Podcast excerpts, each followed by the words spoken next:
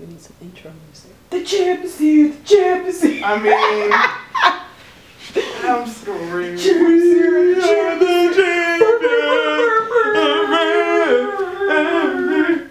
Okay, you know what? I don't, I don't know where I, I'm I was screaming. walking in. I You was know, fixing I to see say it. it. I know. Why you made it so good? You see it right there. What does that have to do with anything? You said you wanted us to walk in. From so the I'm trying- side. That's not what you said. Sir, sit down. I don't even. I don't even. We can't even do this. We can't even intro. Oh, Jesus.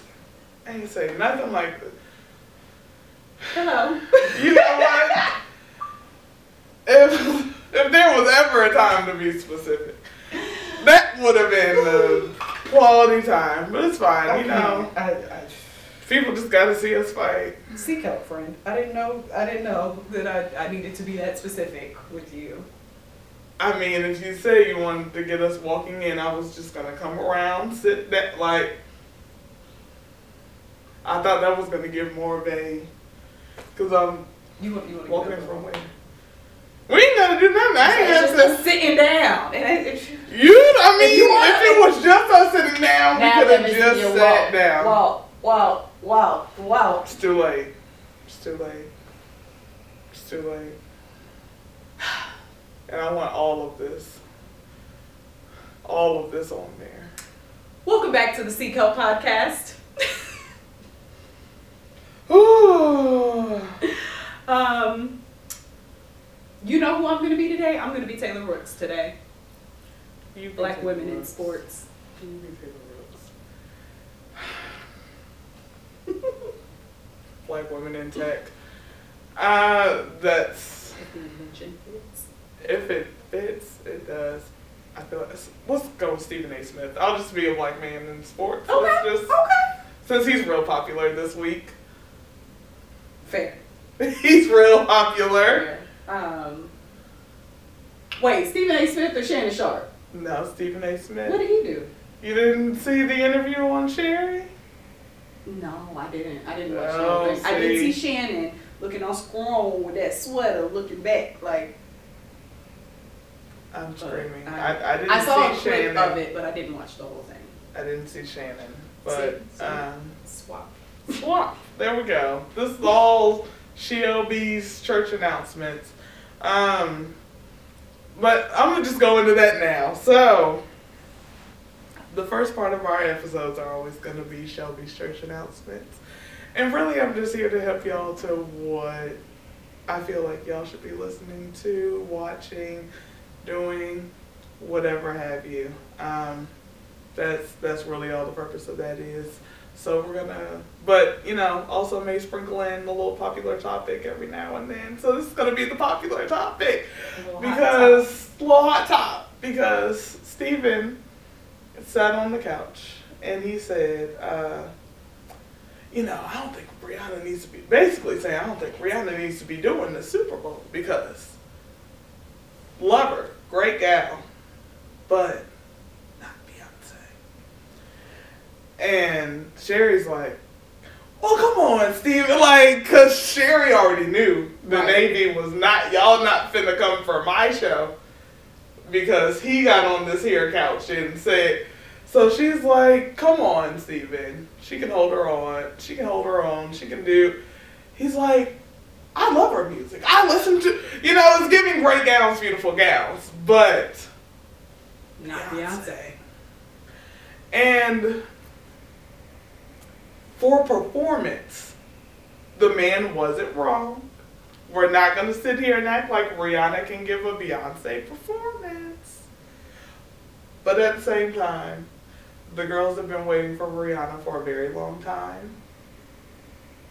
And we love what she does. We love what she gives us. We love to see her um, in every sense of the word. And I just feel like she's going to give us a great show. But it might not be Beyonce. And it's, then he's, he wasn't wrong. But why? Why? But why do we did have you to need do that? say Yes, we why- didn't have to where- do where that. Was, where, was you saying that's supposed to get Beyonce on the ringer and have her be Right. like, Rihanna, sit this one out? There was no purpose. I got it, sis. I need to warm up before my tour. Um, I did actually see that clip of him saying that. Mm-hmm. Yeah, those are my thoughts. Like, why did you need to say that? You No, yeah. you- I mean, that was my thought You could have just left it. that out completely, but maybe he was just trying to be salacious, and it obviously worked. I mean, his job is to salacious. be provocative. yes. Be provocative. Get the people going. Like, so it, that's what the man is used to doing. But much like Sherri said the next day, she's like, he's not used to sitting in front of a couch of women Mm. and sitting on the show that mainly women watch and saying these things Okay. because No, sir. that's not what these women are asking for. No, And sir. he, I don't think he knew that before he came on. No. Apparently, he did apologize, and Sherri was like, "I really don't think he needed to apologize." Um, he said how he felt and did the things. You know, can't. She was like, "I can't say that he needed to apologize because she was like, I would like to think that we're in a time where you can just have an opinion and kind of go with, it, especially one that's not." While yes, a slightly problematic, wasn't hurting anybody in a real like Right. it, it wasn't hurting somebody in a real way. So it's just like I can't say that I feel like he needed to apologize either, but hey, Salacious. Soleil. And um, I guess in the in the spirit of salating, salation, salation. Give us all the s- Soleil. Yeah, I like I-. I enjoy that in my spirit. Salation, Soleil. salation. Um, Have weaved. Woven. Insider. It's fine. for those of you who've been uh, with me at least for some time, y'all may recall that I used to have this little ditty, um, small little ditty, um, you know, just chronicling my life falling apart, and getting a divorce, no big deal. Um, but it That's was called the Pick Me Podcast. And the topic of it was black millennial relationships. And so, as we are, uh, or are, have revamped the Seek Help podcast, um, you know, the Pick Me Pod wanted to make an appearance too because, the pick me still there, baby. well, no, Just a we, little, just a- we need help we've revamped. as a as as a people. Our we're, we're not doing well on the relationship front. Well, Um, tell us why, friend.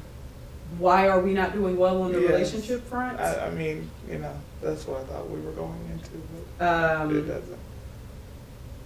no, that's a big question. It Why is a do I big think question. that black people in particular are failing at having relationships?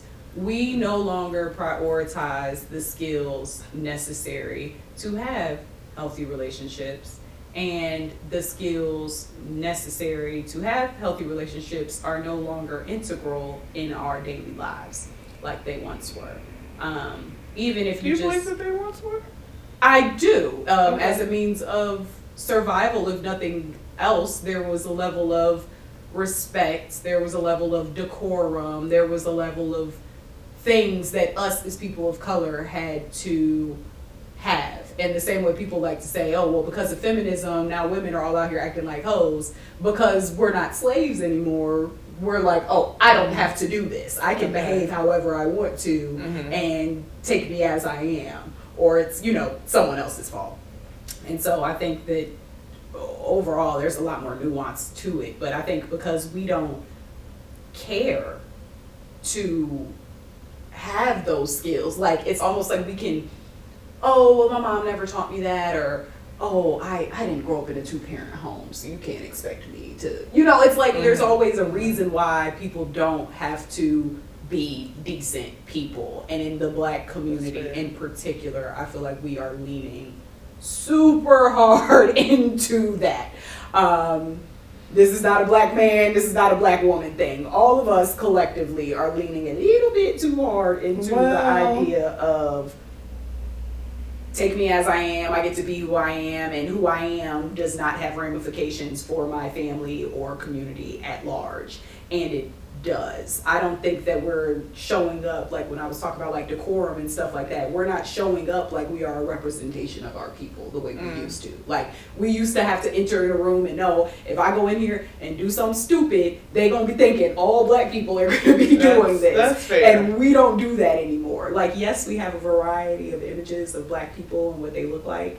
Um, however, there are still tons of white people who have never met a black person. There, There are still are. tons of people who do not live with black people, or if they do, there's one or two, and then the only two black people. Like, That's so when someone comes across you as a black person, um, it's like I don't think about this. Even black person to black person, it's like, oh, I can look down on them because they're one of those blacks or whatever. Like, I don't need to pour into them. I don't need to give them Mhm. advice or help them because either they don't care or they already know it all. Maybe the issue is that we've all started making assumptions about other people. I don't know. Um, but what I do know is that we are not, we're not building community the way that we need to. We're not pouring into our youth. Um, we're not mentoring people, and we don't think people need it. It's like you can find everything on the internet, so I don't need to ask my grandma how to make a sweet potato Mhm. pie. Like there's, Mhm. we're losing recipes. We're literally losing recipes, and so. Um, for me, as you know, the resident picnic princess, it's so much less about being chosen and being in a relationship, I would say, than being in relationship because I am in relationship with all black people across the Yeah. diaspora by way of being black. And so it's important to me that we discuss these skills while we are telling y'all to seek help, that we are doing our part to help y'all with this because we're losing the meemaws and the papaws. We're losing our aunties. We are the we are starting to take the charge of being the adults that are pouring into the community. Like we need to be out here making sure the kids are okay and and you know reaffirming them and letting them know like hey black girl you're beautiful. Hey black boy it's more than money and rap cards and, and Yeah. fucking hoes like Yeah. we have to be the ones to do that. Um and so it's like again we have to step outside of ourselves as individuals and, and think about well what does this portray about my community? And is that something that i would be proud to stand beside? Um, Mm. is that something that I would be okay with owning? Um, so yeah, that's I guess that that's my little spiel. Yeah, I mean, you had a different take, um, which I wholeheartedly agree with. I, I just, I, when I asked that question, I was thinking about it more from the perspective of, I just feel like there was a lot of secrecy back then that um, made up, like, let me put this into perspective in a real way. So, I feel like I use this example a lot for you. So, you'll have heard it before, but they won't the Braxtons when they were all with Iyanla, Mhm. and she was talking to them, and she was like, you know, so what are these values that you've built, you know, that Braxton family values? What have y'all done? And they're just like, you know, what goes on in the home, we don't have to talk about it out there, and da da da da. And like they were saying things along those lines, and she was like, so secrets, like, and I'm like, because that is a lot of the ways that people. Th- that's why when they went out, it was. Were, that's how I've always thought about it. Like when they were going out, we look put together because nobody needs to know that I have three families Yeah. out here. Like that's that's why I said, is there? Because or like was it that way? Um, because I just feel like there was a lot going on, more going on than we knew about. But I think Uh, that I, I and I to speak to us losing recipes, we don't keep our secrets in house anymore. And I'm Mhm. not saying that that's justified, but even in the example that you gave, they they can talk about it like, oh, what happened out here? I bet you all their neighbors and aunties and people knew. Yeah, yeah. people yeah. knew, but it's like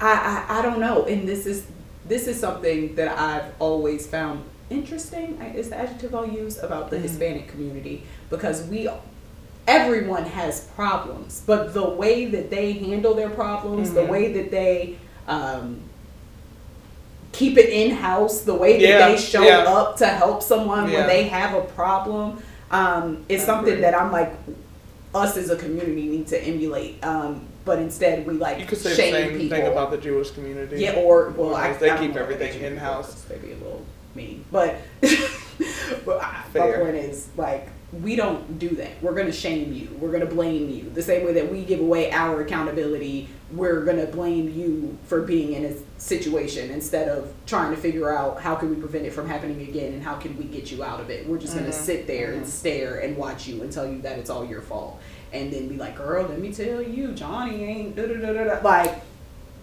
no. Where's can we pick ourselves, please? Can we pick our community? Can we pick our people? Can we I agree. start? I agree. Like, if you know that someone is on family number three, why won't you connect him with your uncle that's on family number four but stopped on four and is happily married so that them two can figure out how we can st- like a lot of it is rooted in well, if you act like you fine, then who are me to come? That's that's what the people are thinking. If you're sitting there and, biggest and acting like you people. fine, then who are me to come in and do acting like we're fine is a residual It of is. slavery. It is. like put It that is. on the top of the post traumatic slave disorder list because again, much like this decorum, we've always had to be okay. right?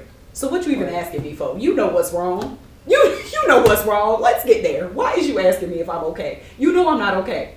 You you got to see me in a corner, balled up, crying to offer me some help. Some people do.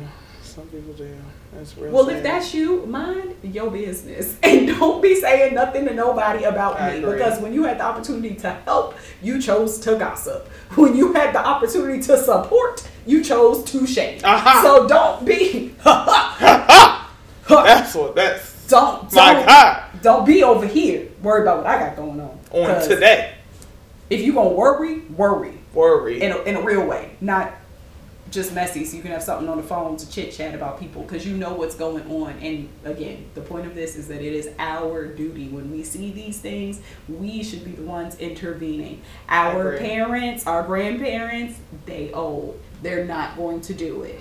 They're not going to do it. The world has That's changed fair. so much for them just in the last 20 years. They can't keep up. They got whiplash. They still trying to figure out how to text we can't put this responsibility on them because they can't equip people to live in this world as they are actively struggling just with the basics of this world. The That's not to say that we not struggling. in this economy, the basics. it's not to say that we not struggling, but we can adapt a little bit quicker. So you don't have to struggle in every area. I think that's the point of it We all. don't- we don't Let's not struggle everywhere. Like we know how to in Google. every arena. you can set up Alexa. Like There are a lot of options. your parents can't. Them plugging in Alexa and going on the app is a 42 minute undertaking. Like, no. So Google is right there. but yeah so that's that's what this pick me portion will be about um honestly we had if you hold on start all over again You're doing great. forgot what i was about to say that It's all right. um because i was going to introduce the show That's fair. that's, that's fair You're doing great. thank you so much fred Love this. hi That's what you gotta. Silly.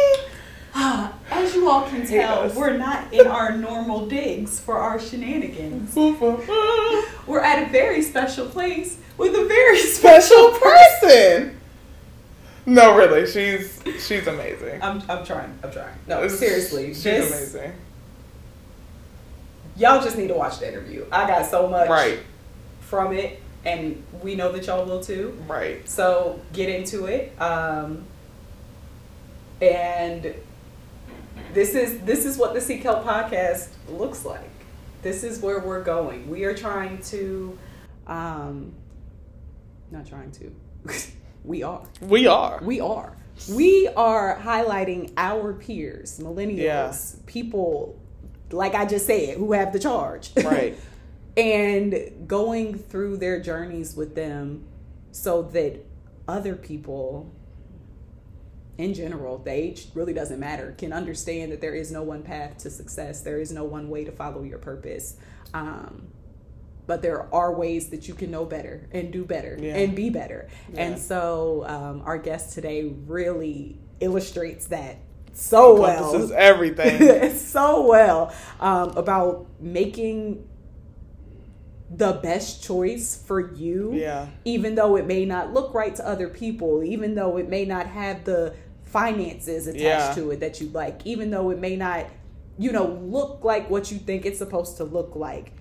Making that choice, trusting that that's the right choice for you, and then just pursuing that purpose and that path. Um, so, yeah, it was honestly such a pleasure Amazing. and privilege to talk Yeah. to this young lady. She's let us post up. That's it. in the crib. Um, literally, this is her house. Literally.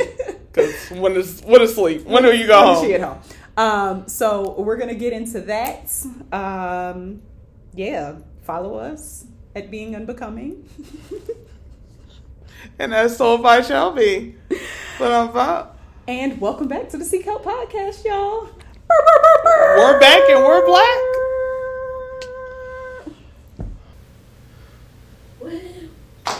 Rhoda Young. you live. Rhoda Young is back. I'm kidding. Okay. We are Ah. here. I had to pull it out. Where did the, the comb? Yeah. Where? The- We're gonna that the whole day. The, these these pockets are real thick. You know, it's everything's great. Oh my god, I love this. Everything's This is great. amazing. Oh, Jesus. Okay. We're gonna hold it together. We're gonna hold it together. I told her we're gonna grow up one day. Today's not the day. Never is. Hello, darling. Hello. Introduce yourself. My name, my name is Avira Chaudhry. Yes. Yes, come on. I Gotta am snap for the. the director of operations at the Period. University of Maryland College Park. Period. Yes.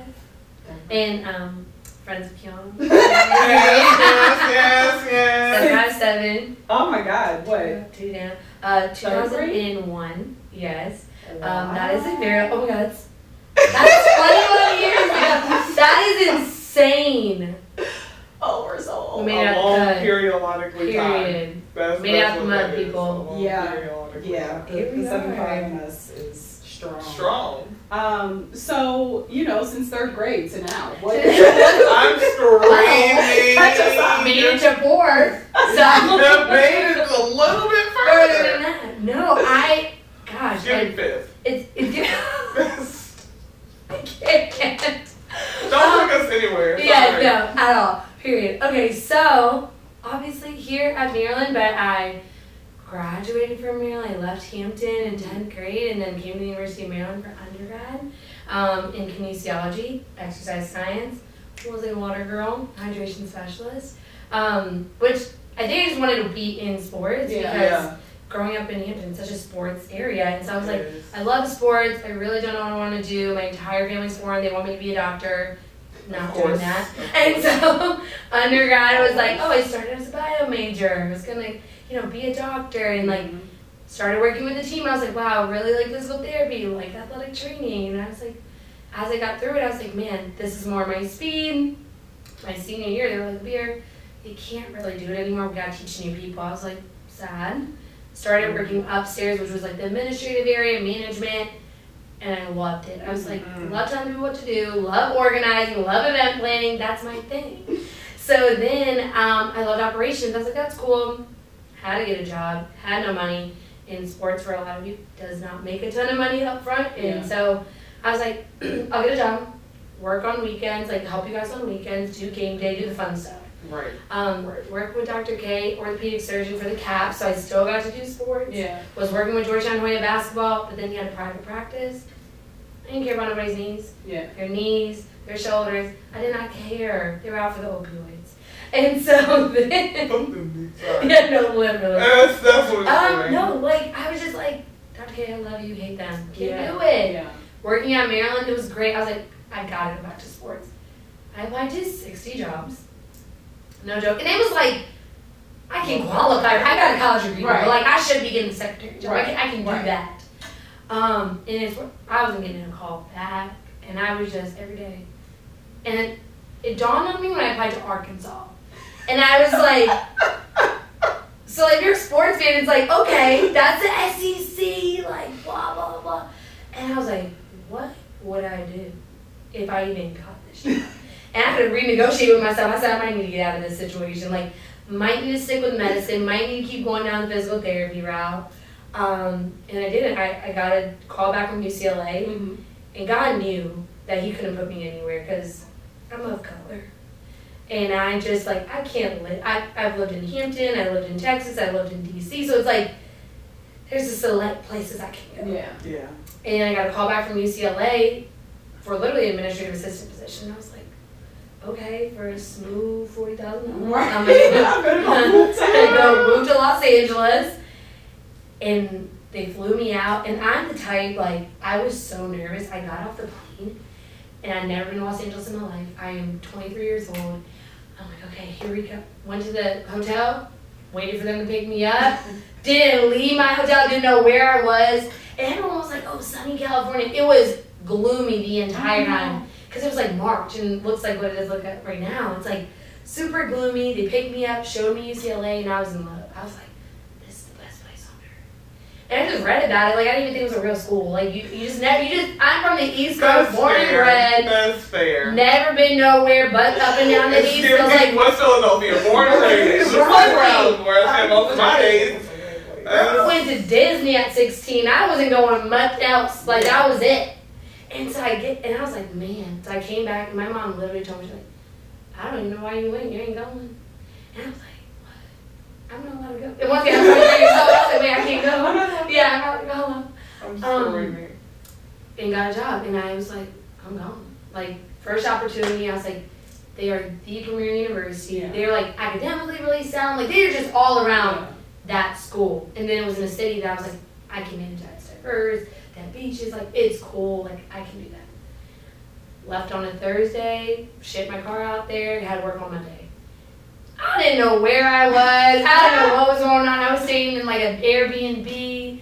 My high school teacher knew a teacher out there who was leaving for the summer, so I stayed in her apartment. Like it was a mess. Okay, so we're 23. We're in LA. Okay, we're Living with 23, our we're in teacher's friend. Teacher's friend. Yes. in an apartment, don't know nobody. And my mom and dad were not happy. Like they didn't even want me to move. And I was like, here I am, first day of work, and I whereas here I went to the University of Maryland, like I can embody that. My uncles went here, like I grew up around the community of Maryland, so like I got it. Yeah, like I grew up in Maryland. Like my, when they came from Pakistan, they showed up in Laurel, Maryland, down the street. Mhm. Like they could have picked anywhere, and we came here.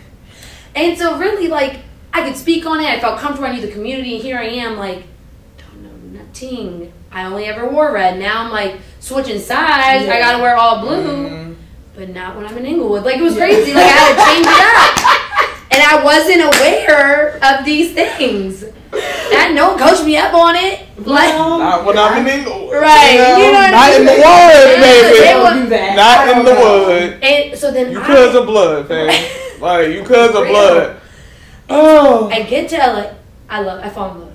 I love the place. And they- I'm East Coast mentality. Like I'm in there at 8 a.m. Mhm. Like I'm staying till like seven. They're like, you can go.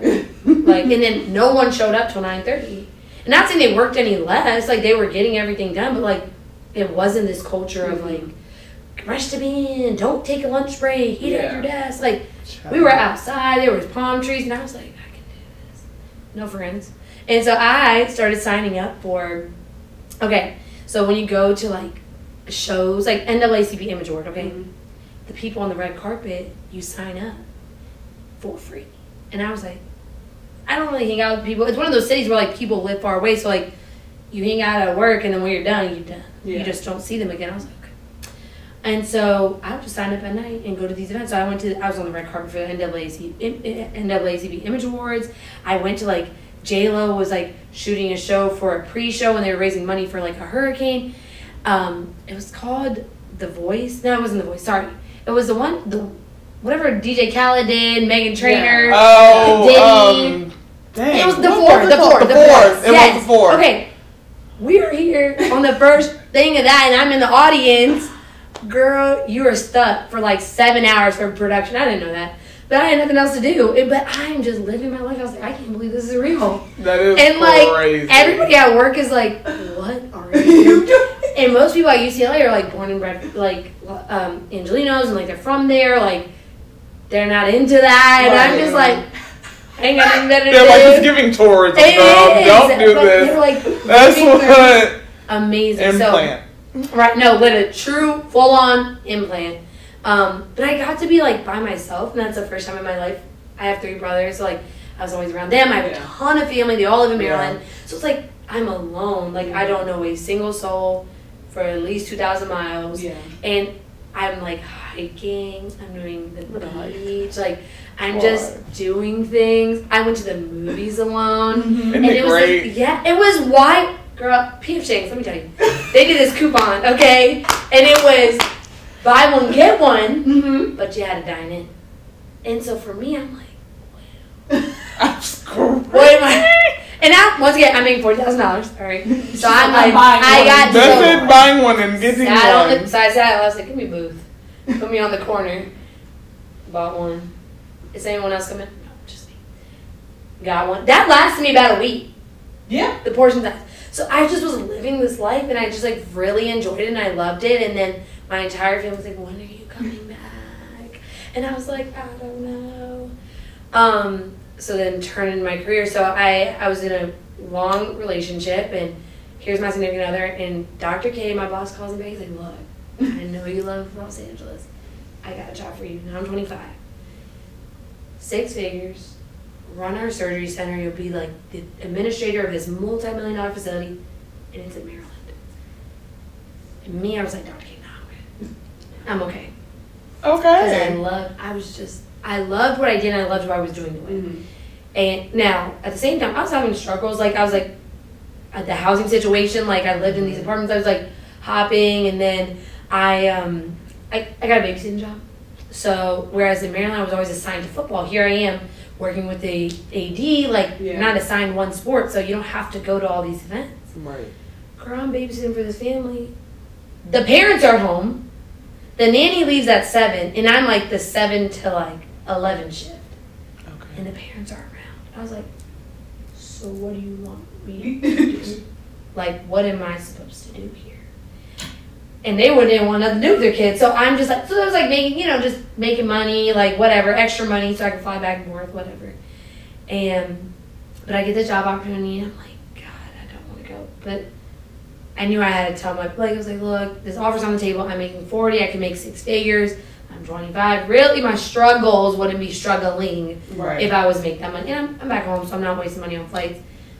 I thought of like my significant other. I was like, if they were in my shoes, and I had the money and the job to come back home to me, and I'm here in DC, like, would I want him to do the same for me? And I was like, well, duh. He better I do that for me right. Right.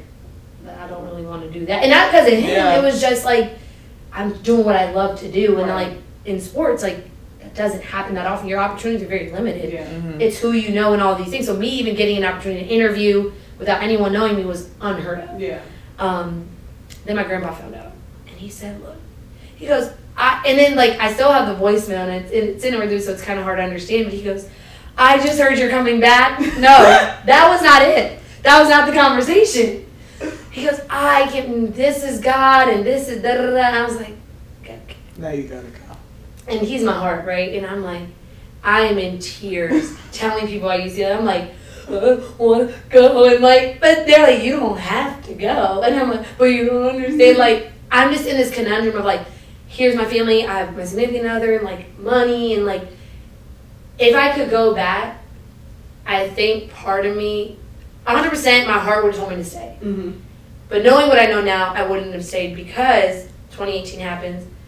Soon as I get back, my grandpa, 75 years old, the year before goes to 20 countries, Mhm. like does, does Australia by himself, does New Zealand and Thailand, whatever.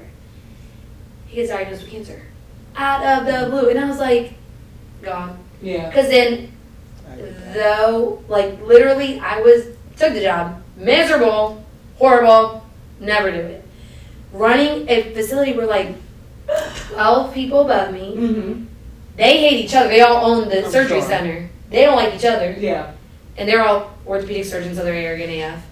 And then you have all these nurses, Mm-hmm. and I'm 25, and I'm their boss, and they're like, girl, sit down somewhere. That's it. They weren't having it. They're like, uh, no. They're like, we've been through this before, you won't last. So now I'm in this conundrum of like, I know I can be organized, I know I can be a good manager, and all those things. Like, they have nothing and don't want nothing to do with me. And the bosses, they have their favorite nurses, so now they're like Right. allowing behaviors, and I'm like, so what's the point of me. Yeah. Right. And I've never probably explored mental health and things like that, but like, if there's any time I can look back in my life and know I was like depressed, it's when you're like crying every day on your way to work and like, that median looks pretty good to me. Like, literally, I'm in 495. It's It's not, not, but like, it's but- this feeling yeah, of like, but you like reflect back and you're like, oh my god, like that was not me, but like Yeah. it was who I was. Yeah. And like obviously you strained on my relationship that did not go well for that. And then for my family, they're all like, well, you're making money, you should be fine. I'm like, no. Yeah. like that's not it. But like, there's that's happening in my life. But then my grandpa's sick for he gets diagnosed and dies within a month. Wow. wow. So I'm like, my world is like in my head. Like I yeah. I would leave, go to work at 5 a.m. The surgery center open up really early, get off. Like, I'd be like, peace out, leaving, going to the hospital, spend my whole night with him, do the same thing over and over. And like, one day I was tried my friend, I was like, God, I'm only gonna have like a year with him. And that's in my head making up stuff. Right, right, like, right, I'm gonna have a year with him. Girl, had I know I would have quit that job right then and there. Yeah. And then the turning point at that job, A, I hated it, so do what you love is really what's important here. That's theme. right. And so it came at his funeral. I took off one day, the day of his funeral. And they called me while I was at the funeral. I was like, I am burying my best friend if you don't mind. Thank you. Like, don't call me. Yeah. And when you're in a job where people literally, they can't, they were just so worried about themselves. Yeah. And like, they couldn't see past, like, I'm like, y'all, we're foreign. This, this is all I got. This is my blood. is- yeah. And so, You don't and have that's to tell me. right. Because I have a job that's not nearly as important as yours, and literally I'm at the hospital and my boss calls me and I'm like, girl, I'm at the hospital and she could go at any minute. So what do? Please advise. Please, Please tell, tell me what we have to talk what- about right now. That was And so. she's like, I'm so sorry, but then I'm like, get off my phone! You're not sorry. You're not sorry! Get off my Because you would have been sorry if I sent you the voicemail. You didn't call me back. Right. Like I is. did send her the voicemail the first time, and Right. then she called me again. So I'm like, girl, maybe this is important. Maybe. I made that mistake. This was, was not wild. important. It was wild. Oh, Jesus.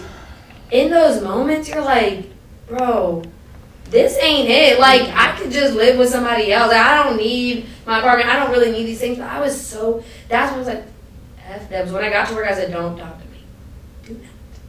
And I just, I knew, I was like, I gotta get out. But I, at that point, I'm like, I done lost my connection in sports. How I felt was, I lost my connection in sports. I just abandoned LA. I'm telling LA I'm miserable. They're like, come back. And like, my family's going through this, and I was like, what am I gonna do? Like, I didn't know the path to take. And like I said, sports is hard because it's 100% who you know. Mhm. And how did I not have to do what, what you've done or haven't done? But here I am, flip flopping jobs every other year. And I was like, who's gonna want that? Um, and then Annie, she's the bomb.com. So she was actually my supervisor when I was a student um, in the operations and management. She's been the only consistent thing in Maryland football for the last 10 years, which is crazy because normally when coaches change, we've had four head coaching changes, they fire everybody. Yeah. Oh, wow. She is the glue They said she knows everything about this place. And like, she calls me and she's like, Coach Ox got hired, so Coach Ox was there when I was there. Mhm. She's like, I need help. I don't know if there's a job here, but he's only here for two days. Come meet him. I was like, and I like we had. I was on the defensive side of the ball. He was on the offensive side of the ball. So we like cross paths, but like I kept up with way more people than Coach Fox, and he had been at. Alabama winning national championships. Like he don't know me. Um, I was like, fine, just, I gotta work. I was like, I gotta go. I got something to do. Show up here, and he's like, looks like you've been job hopping, and I'm like, yeah, a bit. So why do you want to work here? And I'm like, because I hate my job. Like I literally hate it. So I want to work in football. I've kind of done the back and forth. I know this is what I want to do. He's like, all right, well, I'll see. And you know, Miss Linda, like that's Coach Saban's assistant. And you know, One of the phones This is. is uh, yours. it might be mine. 'cause- No. it's definitely 100 It's percent. Oh, okay. I'm This is my life. So we're gonna cancel like that. my watch is about to die, No, so no, I'm no, no. sure it's not even telling me. But yeah, so he's like, he's like, you know, Miss Linda is Coach Saban's assistant. You know, Coach Saban is like Mhm. Coach Saban. He is the bomb.com. He is everything to college football. And she's worked, he's, now Miss Linda's mom. She's worked with Coach Saban, Bill Belichick, and Pete Carroll Okay. At different parts of their career. And I'm like, very highly successful individuals. And like, to be someone's assistant is really selfish job. Yeah. Like, it's all about them and you, their glory and like whatever you can do to elevate them. And you're just doing a really good job to do it. And she's the goat for real. And so he was like, well, she she just she keeps Coach Saban on track, and she's the one. I was like, okay, cool, cool, cool. She's also like 70. And I was like, well, I don't know how to be like Miss Linda, but whatever. So we leave, and I'm like, okay, I don't really know how that went. I don't even know what job I'm interviewing for. Like, is there a job? Right. Okay, so, but yeah, so Miss Linda, I find her an email. I email her. I was like, look, just met with Coach Locksley. He speaks so highly of you. What does it take to be the greatest, like at your job? And I, I learned that because at UCLA, they would tell me like, if you want to learn something, you need to go to the best person to do it. And I, the thing that's why I chose UCLA because astounding organization, just had success in every single sport, like just premiered, right? And when I got, I was like, what does it take? What are you doing that's different? Like, Yeah. there's 132 FBS programs. Like, you're obviously the head of the game. What are you doing? And she goes, I'm so glad you reached out. She goes, I'm, you know, put out fires. You're a firefighter. You're gonna anticipate, anticipate, anticipate, and then whatever comes up, take care of it before you find out.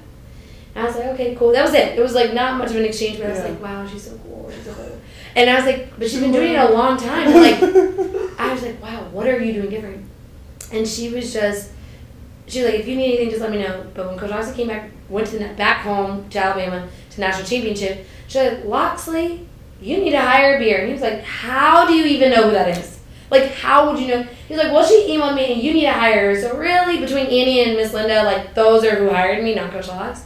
Um, and within a month, he was like, come on.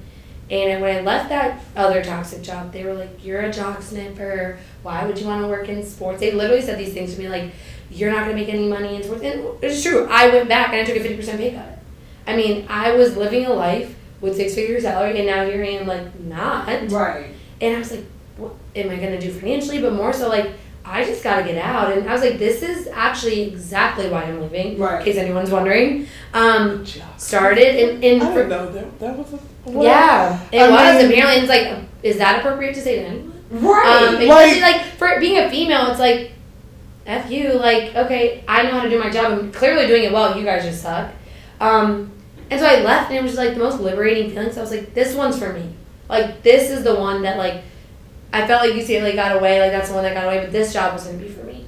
And Coach Locksley let me do whatever I wanted to do. Like yes, I was an administrative assistant, and like on the grand scheme of like I was a secretary, and that's how kind of the outside was looking in. But he was like, "Here's this project, here's that project, take over player development, work on um, stewardship and getting more donors, like all the things to make sure that I had a balanced resume, and like I didn't feel like now I had taken this immense step backwards. Like I still felt like I was productive, I was still growing because now here I am, like I'm 26, 27 now. It's like, okay, like I can't just keep going back and forth taking steps backwards. Like I need to propel myself forward. But I knew taking that step would lead me to where I was. And then two years later, um, he fires our director of operations and I get this opportunity. And he's like, I told him he knew to keep me. I was like, I need more money. Like I can't live like this. Yeah. Um, Here. yes. And this And is this what comes I mean. right. And this is like prime COVID. And so I'm like, oh, I, like, I cannot. And the opportunity came. He goes, here's the director of operations. I was like, I didn't ask for more responsibility. I just wanted more money. Um, but now it's like what I was already doing a hundred because I was aggressive because I warned about every single department. Like I was so well prepared for this position, and I think outside looking in, it's like oh, okay, a lot of people in my role probably do the budget or do like um, travel arrangements stuff like that. But like I look at myself as more of a chief of staff because I'm knees deep in everything, and the players are I'm really involved with the players, so that's kind of my role and responsibility and what I do. And now it's like I've gotten to make it whatever I wanted, and I 100% to locks like a to put me in a position like knowing there's probably a thousand more qualified people than me um, for having doing the job before and things like that like i haven't Yeah. so i'm like really i'm young i'm Right. not qualified um, i'm one of four women in this role like i'm a person of color in this role like there's all these odds that were like wait till Shedra falls like and i think hmm. a lot of people i don't want to say administratively but like there's people around here like who don't think i should do what i do Well, keep waiting. Yeah. I was just about to say they're still waiting. yeah, and it, it and uh. it's hard because you're really I I'm a perfectionist. I don't want to fail. Like that's I don't want to be bad at my job. So like being so in tune with him has helped me because I know his expectations. I know what he wants. So, like I'm really good for my program and I want to continue to grow there. But like constantly, like now I see my impact because like girls at other schools, like interns, will be like, "Hey, can we talk to you?" Because at our program they don't let us do this, this, and this. I'm like, what? like I let my interns do whatever. I have four managers who are girls, equipment managers, and mm-hmm. normally they're like, you can't be around the guys or whatever. It's like, shut Shots up, like shut up, Sniffers. right? It sounds like that old com- You lamp liquor. Yeah, like- That's what that sounds Yes. like. I'm like, what are we I talking mean, about? it's wild. And like, I wear heels to games. Like I like. This is who like who I am right, Right. now is like this is who I am. This is what you're gonna get. Yeah. And like for people to be like, can you run in your heels? I was like, why would I need to run? Why? Period. Like, And I am running. Something else is going on. Right. Like, I we should all be running. We We should should all be right, running. and they come off. So That's like it's it. not a problem. Like and like I wear like I'm pink here for it. suits. I like do my thing, and I'm like that has nothing to do with me and my job. Right. And I look good doing it. So period.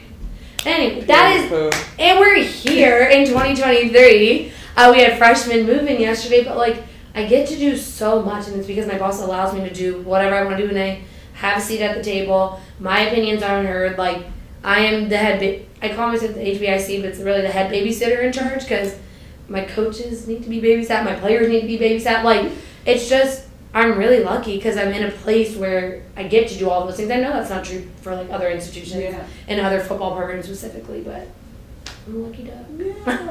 Oh, Yeah. Good.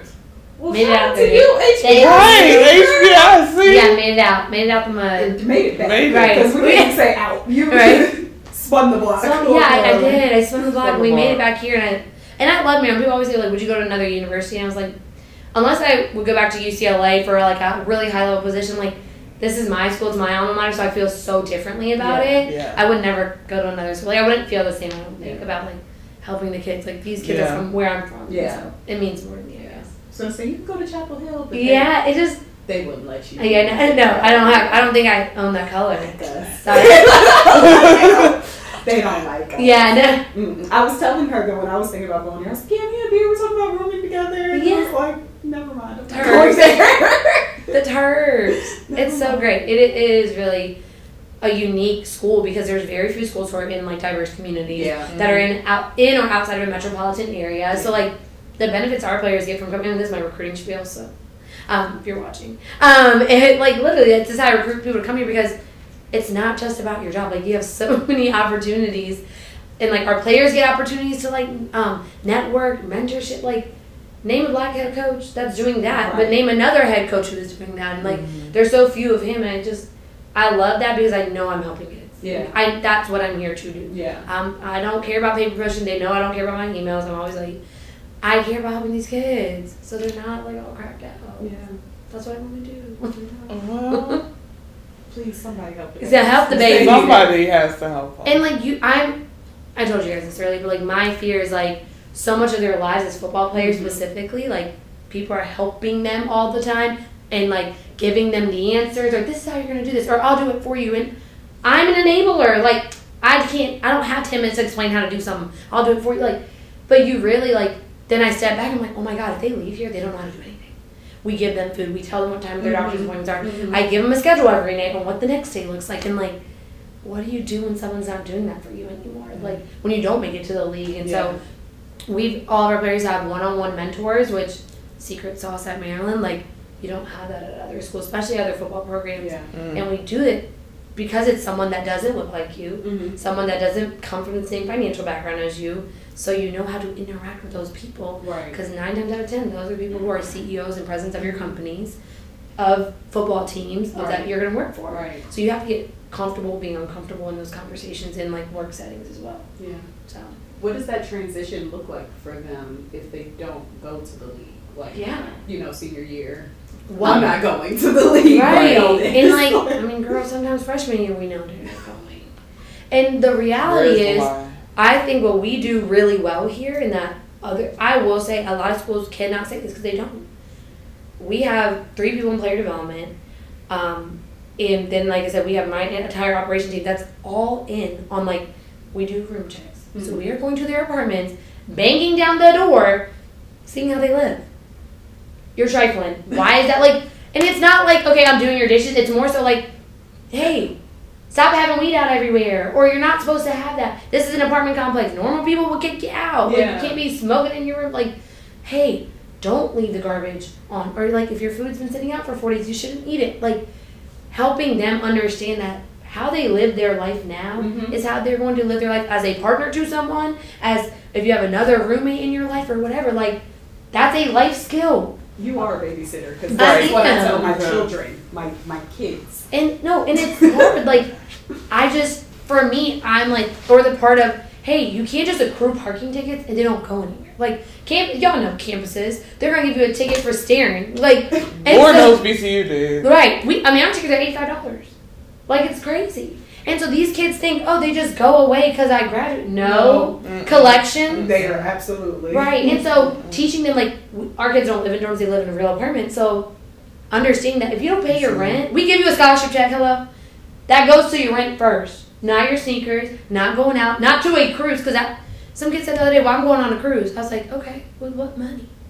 Like you get money back, but like, did you pay your rent? Like, how did you have all that money to pay for this, the cruise?" And understanding like what is collection, what is debt, like Mhm.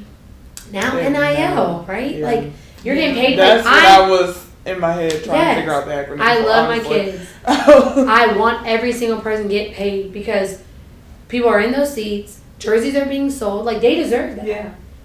What I'm having a hard time with is the other universities that are saying, "Hey, we're going to pay you to come pay for us," and they haven't done nothing for it.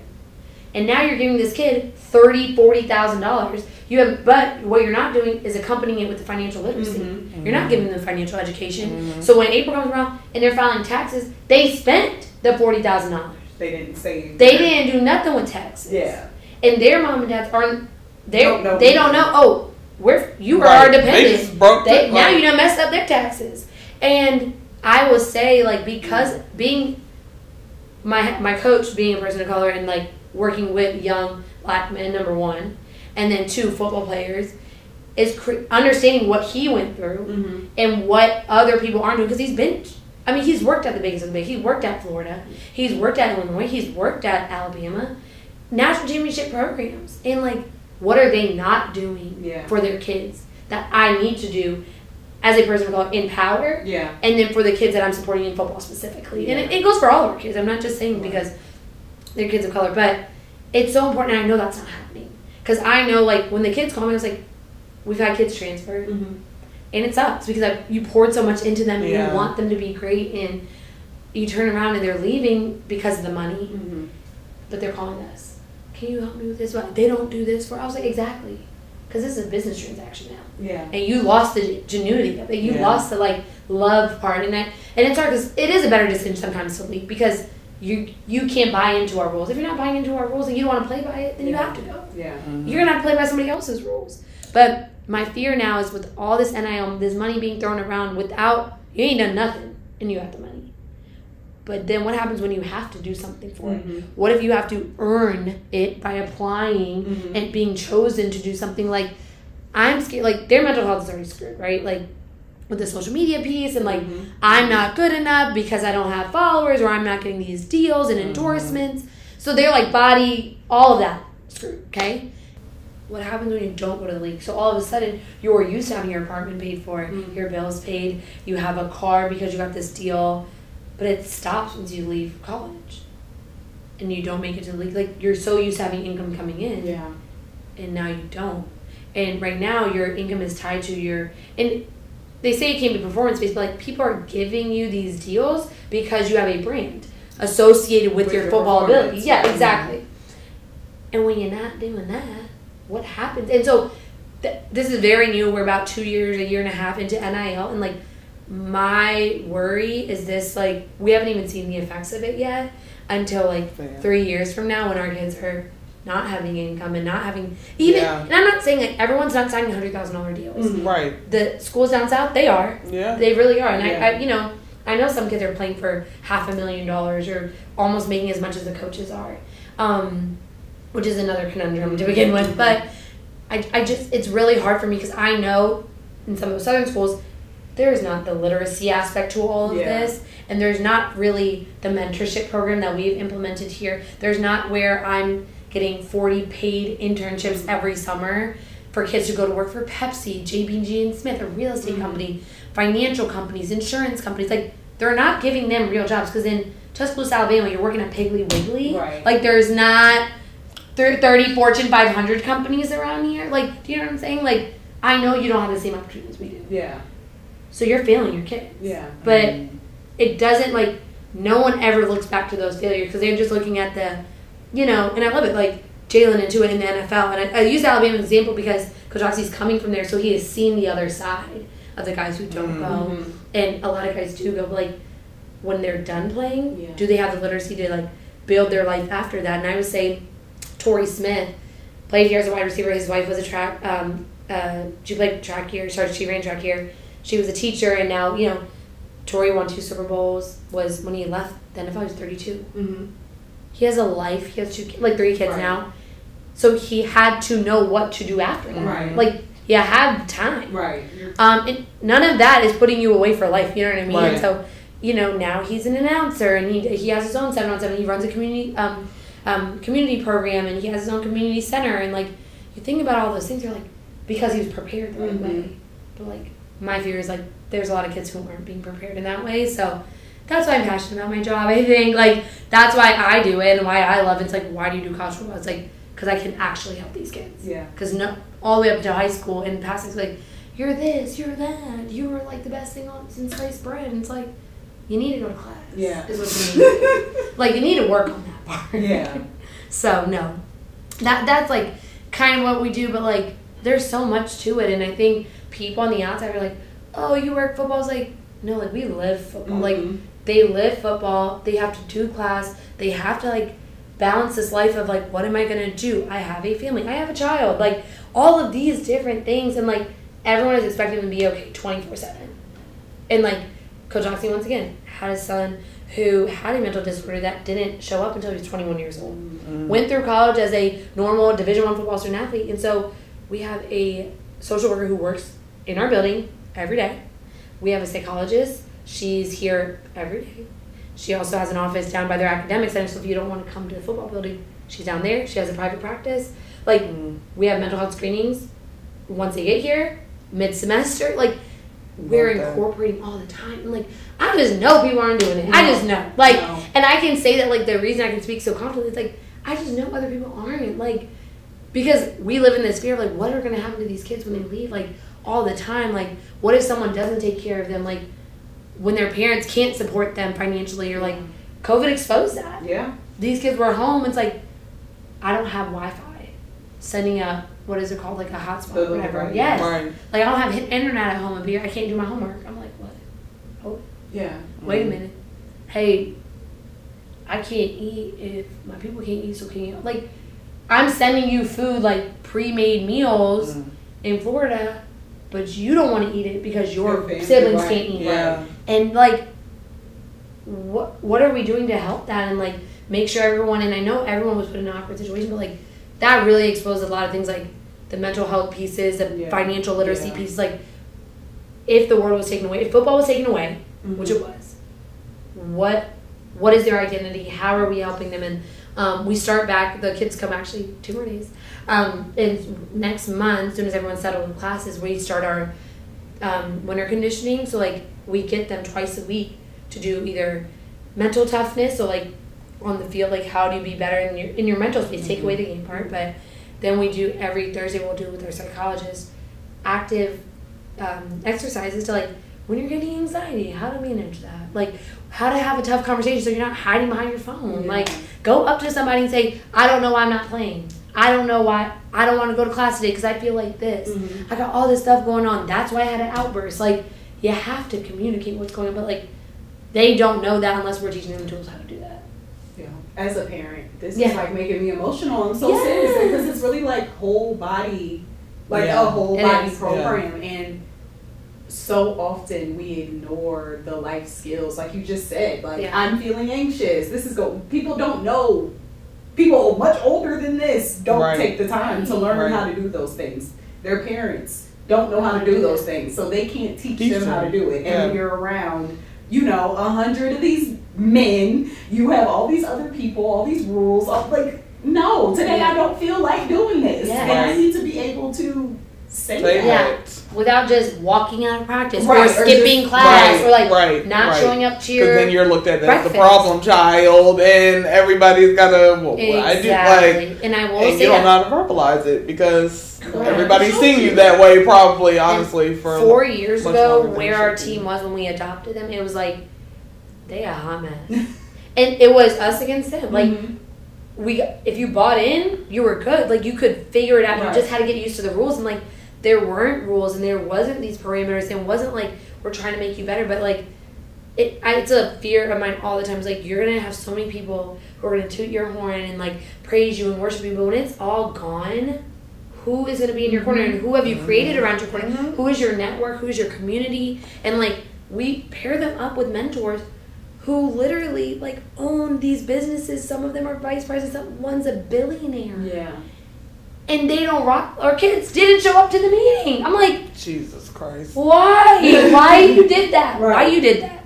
And they're like, they, what are we gonna talk about here? What are we gonna talk about? I'm like, figure it out when you get there. I was like, But you know. gotta get there. yeah, and it's, then I realized, and we, then Coach Oxy and I re-looked at it, we're like, you know what? Bring the people here Mhm. to start. Mm-hmm. Bring them to practice. Bring them to eat in our dining hall in the same places our kids Yeah, yeah. Because they don't know our schedule. They don't know how we roll. They don't know how they communicate. They don't know how they eat. Like, start there. And breaking down some of those walls. And I was like, I'll start going to the dinner with you. Like, you want to Mhm. get? I was like, I'll come.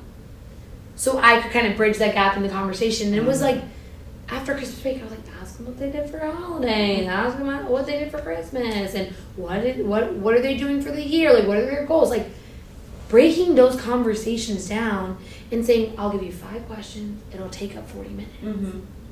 In in their head, it's so daunting before you even think about those questions. But like, they were regular questions Yeah. Right. that you talk right. about anyway. Right. Um, so yeah, so it, it, it has been really cool to see our kids buy in. Um, I mean, on the same token, the transfer portal has been great to us because if you weren't buying we cut you out. Like Yeah, you gotta go. Because what you can't do is create a culture when toxicity continues to seep in. Yeah. So like Well. and like I said, I worked working in a toxic work environment before Yeah, and knowing yeah. that people weren't they're not all bought in, like you cannot move forward. Yeah, you cannot. And so when we knew the green was working against us, Coach Doctor was like, okay, you have the twenty percent who are all in, you have the twenty percent on the bottom that are pulling the sixty percent who's like, no, no, no, in. Mm-hmm. Like they're pulling them down. Cut the head off. Get rid of them. You gotta go. And maybe some of them weren't ready to go, but they had to go. Yeah. Right. Um, healthiest thing for us, and it's almost every year less and less, but we still like. There's some kids like they just won't get it, and sometimes a better another environment will show them either what they're missing or a different type of maybe these rules aren't the best for them. Maybe they need Yeah. something more flexible Yeah. or whatever. Um, but our standards aren't going to change. Like Coach almost said, the standard is the standard. We are who we are, and you you have to conform. But that doesn't mean we can't help you get there. Mhm. And Coach Oxy doesn't give up, and sometimes I hate it because I'm like, I'm done with the show, done with this kid. Mm-hmm. And he's like, yeah, he, at him, like he, he'll do all that, Mhm. but be like, okay, make sure they go, Right. make sure someone's walking them to there. I'm like, I'm screaming. I have 120 other kids, but like you're right, you have you can't give up. If you're gonna keep them on, on the team, you can't give up on them. Yeah. They all have to be given the same Yeah. attention. So Yeah. It, it is a unique thing, and I and I will say like I don't know how many other coaches are doing because it's tiring, it's exhausting, and it's now I know why people parents and not parent shaming nobody got no kids, but like when you when people wonder like why do they have them on the iPad all the time? Why do they have them not with them all the time? And you're like because coaching is parenting. And parent if you have a kid, it is a non-stop 25/7 job to make sure they ain't doing the wrong thing half the time. Like Mhm. And it's hard and it's exhausting because you're working on yourself still. And so that I once again I don't have kids, but 120 of them You have uh, children. I have children. You have children. You have and they're children. teaching and it's you even worse because they're oh, Right. They're coming Right. to you with a whole set of stuff. Baggage, like they are coming. The That's luggage what I'm like, I bet you a lot of them, it's not even, oh, it's the rules. Da, da, da. They're not even used to having rules. Yeah. The the concept that you were trying to tell me what to do, Yeah. I'm not with. What? Like, I'm just, I'm not I- with. Because I can go Right. home. And I've been let the nobody- starter all Right. the time. I'm always My mama starter. didn't tell me all this. That's Yeah. what the mentality is. Like, And I'm people- performing on the field. What do you mean I have to go do this for my? Yes, Right. you do. And people say, well, It's they, Coach they, Carter. The two It's all point The two point It's all three. American. Because the two oh, but telling two point three is it's like wild. come and on.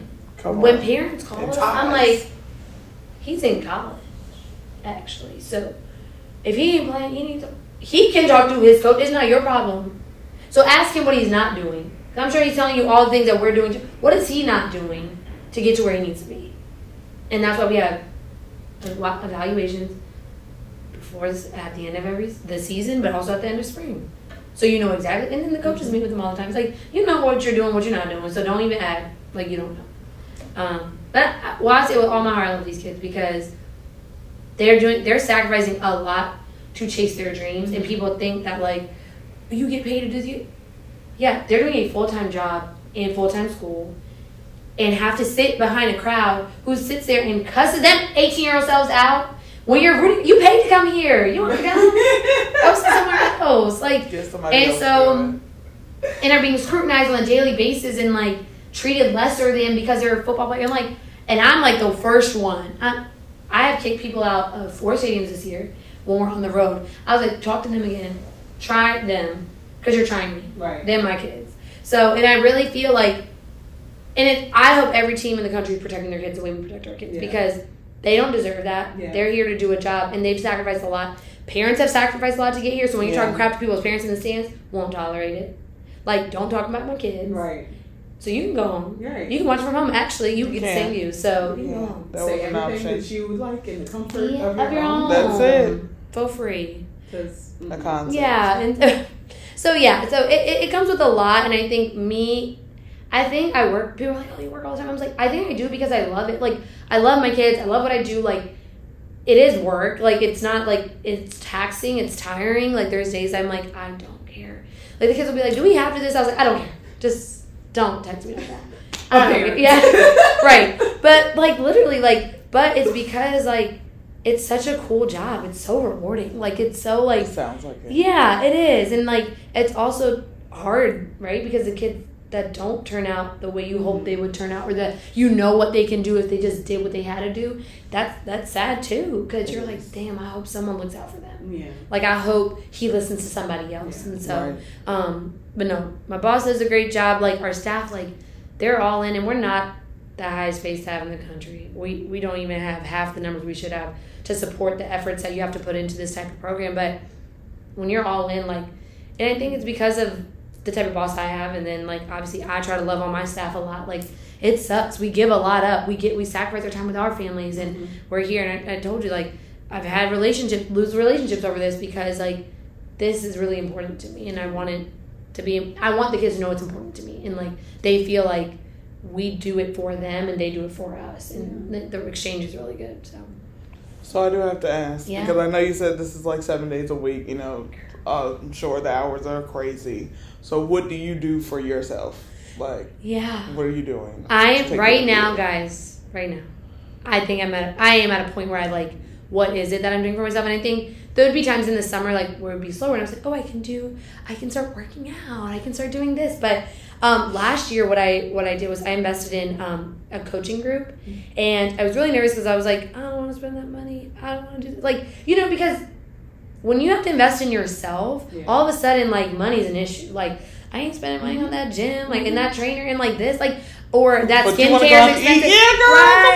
come on. Yeah, It's- someone's birthday party, I'm all down. Yes, like, I'm all down. and Let's so go. I just was so um, I, I really like I had someone convince me, and like she was like, just do it. Like she was the coach. She came here to speak, and she's like, I need you to do this. But like, I know it'll benefit you, and I will say like, it was amazing, but I know I didn't give my all. I know I was out of the hundred percent. I was thirty percent into that coaching group. Like I couldn't make all the calls, or I wasn't doing all the assignments, but even with that 30 to 40 percent like and um, all the women on there were older than me. That they, some of them were on their second careers. Like, I just learned so much, and like hearing them go through what I went through. Like, okay, when you don't do this or don't schedule yourself a break or you these are how you should do your meetings or like just hearing them like every time my phone rings i answer it.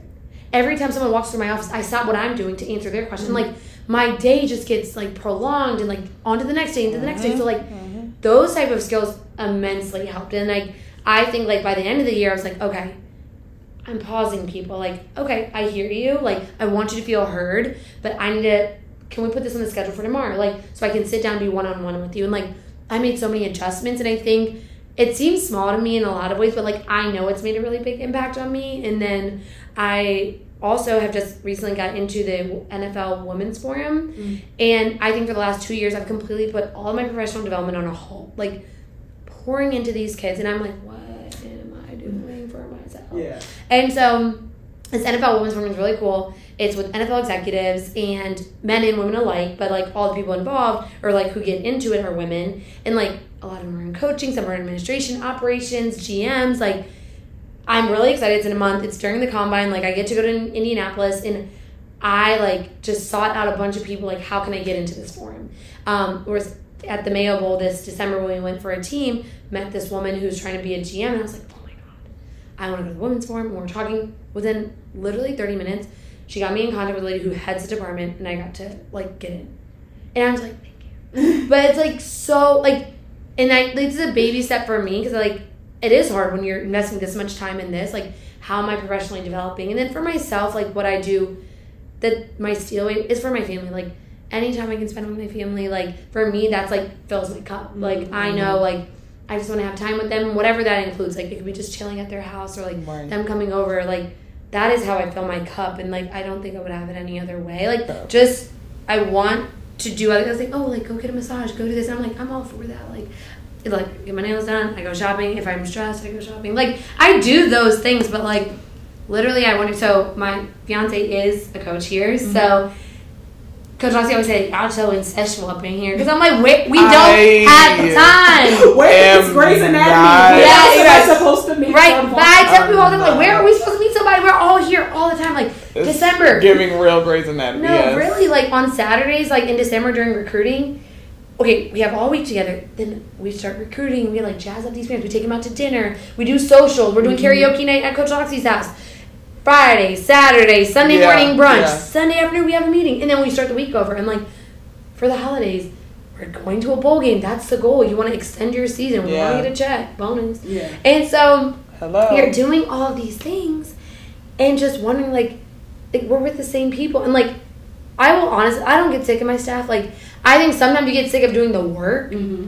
but even on our days off like the GAs like the one the hourly employees have like they literally make minimum wage here like I invite them over because I'm like you don't know how much you do for us and I Right. can't give you all the money in the world like we just don't have the means. But like I think that's what I do well maybe as a supervisor is like making them feel appreciated and like oh we want to work for a beer we want to work here because they do appreciate and take care of us and love on each other like we're obsessed. Like this is what we do and like it's so genuine. I think that's what people on those recruiting visits like when our entire staff is doing karaoke night together and like we're going off on each other like that's real love. Like that's real stuff that we do and it's not conjured up. It's not like okay peace out we don't see each other ever again. We just like happy hour all the time. It's just we're always together so it's really genuine and i love it and i think that's what makes it easier to be here all the time.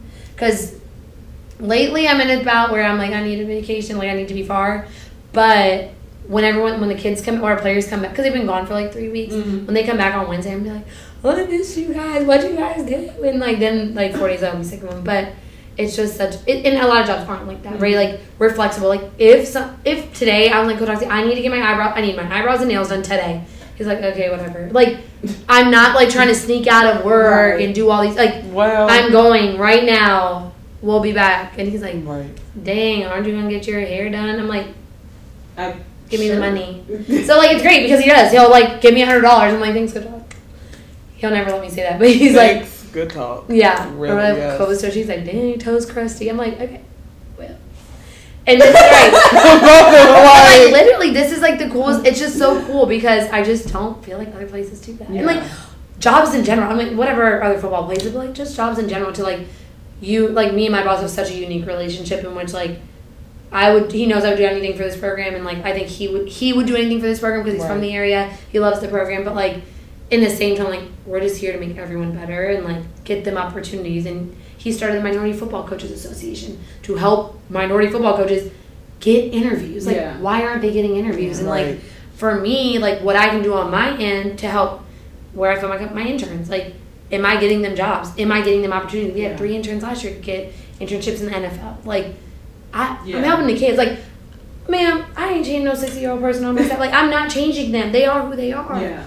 I can change these 18, 19, 20 year olds who are students at the University of Maryland who see my journey and like all of a sudden I'm like the movement from like water girl to operations. Like anybody who like doesn't want to be a trainer anymore, they come upstairs, they're like, What be your day to day? I'm like a lot of hard work goes into it, but it's just showing them like there's opportunities to do things and like but it's whatever you want to do. Like Yeah.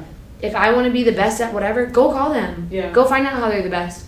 I still call people and find out like what are you doing to continue to like be locked in, be engaged, not have burnout. Like in this climate of like NIL, where half my players all get paid more than me, and I'm like, but I still have a job to do. Like Right. I, you know what I mean? Like a lot of people, there's a lot of animosity involved. Yeah. There's a lot of like, I, I do all this, you haven't done nothing, and you're getting paid half a million dollars, or two hundred thousand dollars, or fifty thousand dollars. Like right. I gotta work half a year to get that. Right. Like you know what I mean? And Right. it, it's nonstop. And so, but the humility of it is like I'm here. This is service oriented. Yeah. Like I'm here for a purpose. Yeah. Which leads me to what I exactly what I was gonna say because it sounds like helping others seems to be your purpose Yeah. in life. What did you think that doing that, like helping others, was going to look like this when you were younger? Yeah, I think I, yeah, probably not in this way. I don't know, like because I thought yeah, I wanted to be a doctor, and I never was gung on like what I wanted to do because I was like, if I become a doctor, I want to do, I want to work at this volunteer thing or do this community engagement. But like that was always my thing, like just helping, giving back. If I had two dollars, you were you could have two. You know what I mean? I didn't care, like, um, but I didn't know that work could be like this. Like I didn't know. I thought it had to be separate. Like you had to go volunteer somewhere. You had to go go with an organization and do that. Mm. And like I didn't know that like in my own work that I'm getting paid to do and like help me survive, like I could help others. And I mm. think that's so maybe people don't value their jobs like that. Like maybe like other people don't look at their jobs. I think no matter what you do, you're doing something and probably helping others. It's not just aimless. Like I hope, but I don't know. Like it's just this job. maybe it is. I don't know. Sometimes it is. Yeah, and, and, and once again, like I for for a lot of times, like I worked at a surgery center, so like I'm help like people are having surgery, so like I feel like I'm helping the Right, people. right. But like yeah, and I, I guess I haven't really worked in a lot of places because maybe that's my personality. Like I want to be around people. I want Mm-hmm. to how what is my role here and how am I servicing, and that's important for me to get a job. Like Yeah. is this gonna or long lasting? I'm like, oh, doctor, I can't just be around you all day. Like, can't be your assistant forever. Mm-hmm. And led me to this job where now it's like tenfold. Like I'm helping every single person in the building. I'm helping top, bottom, wherever you are in the process. So it's been super rewarding. But no, I, I I don't think I really understood the impact I would have and how that has like fed back into myself and like what I want to do now. Yeah. Gotcha.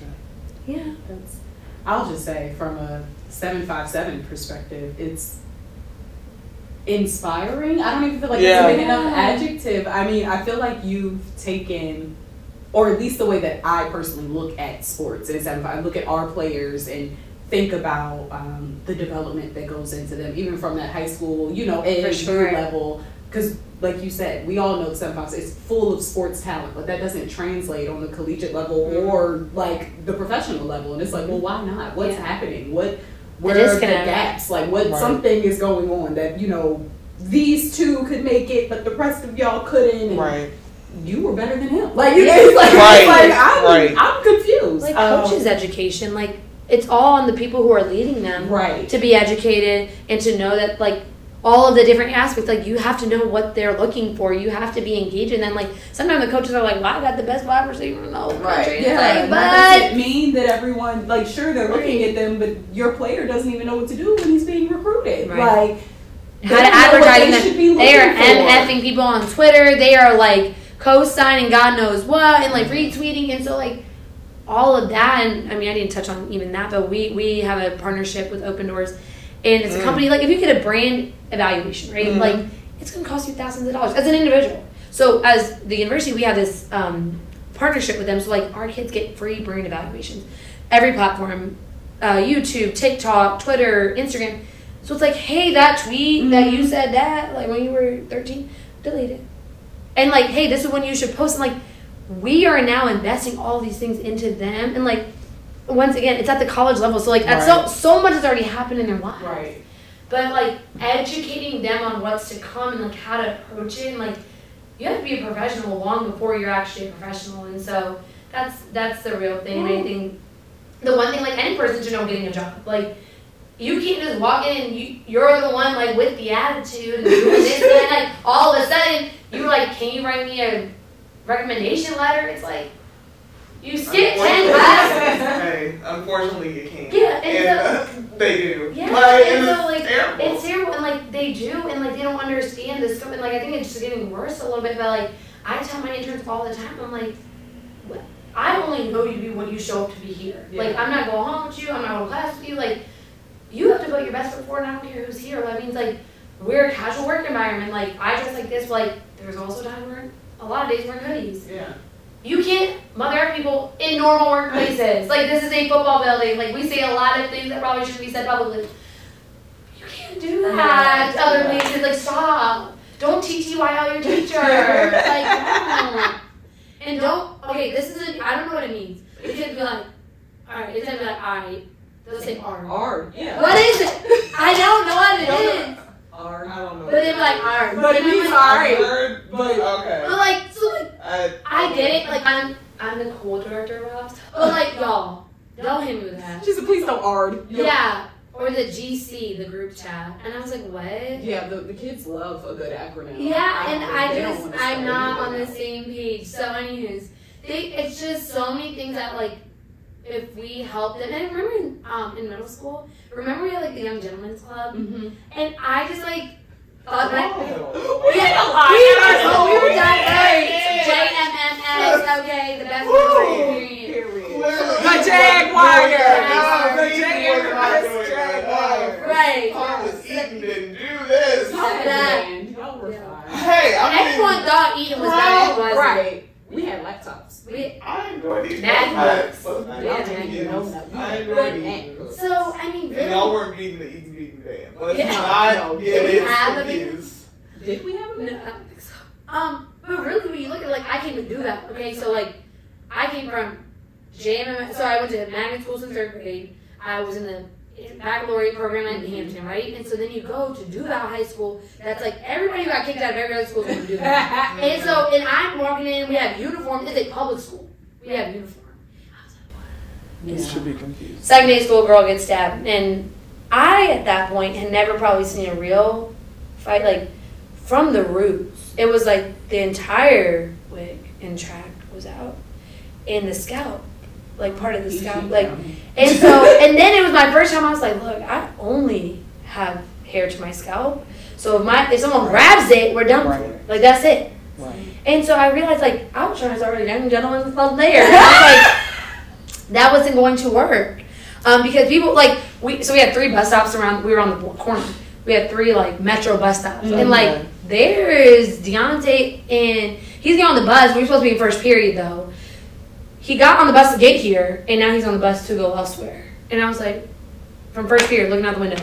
And it was just such a different environment. I'm like, schools up here didn't have the same intimacy that we did in um in Hampton, I guess. So it was just a different. It was different, and I, my fear was like so many of those. I mean, my high school graduation was like 150 kids.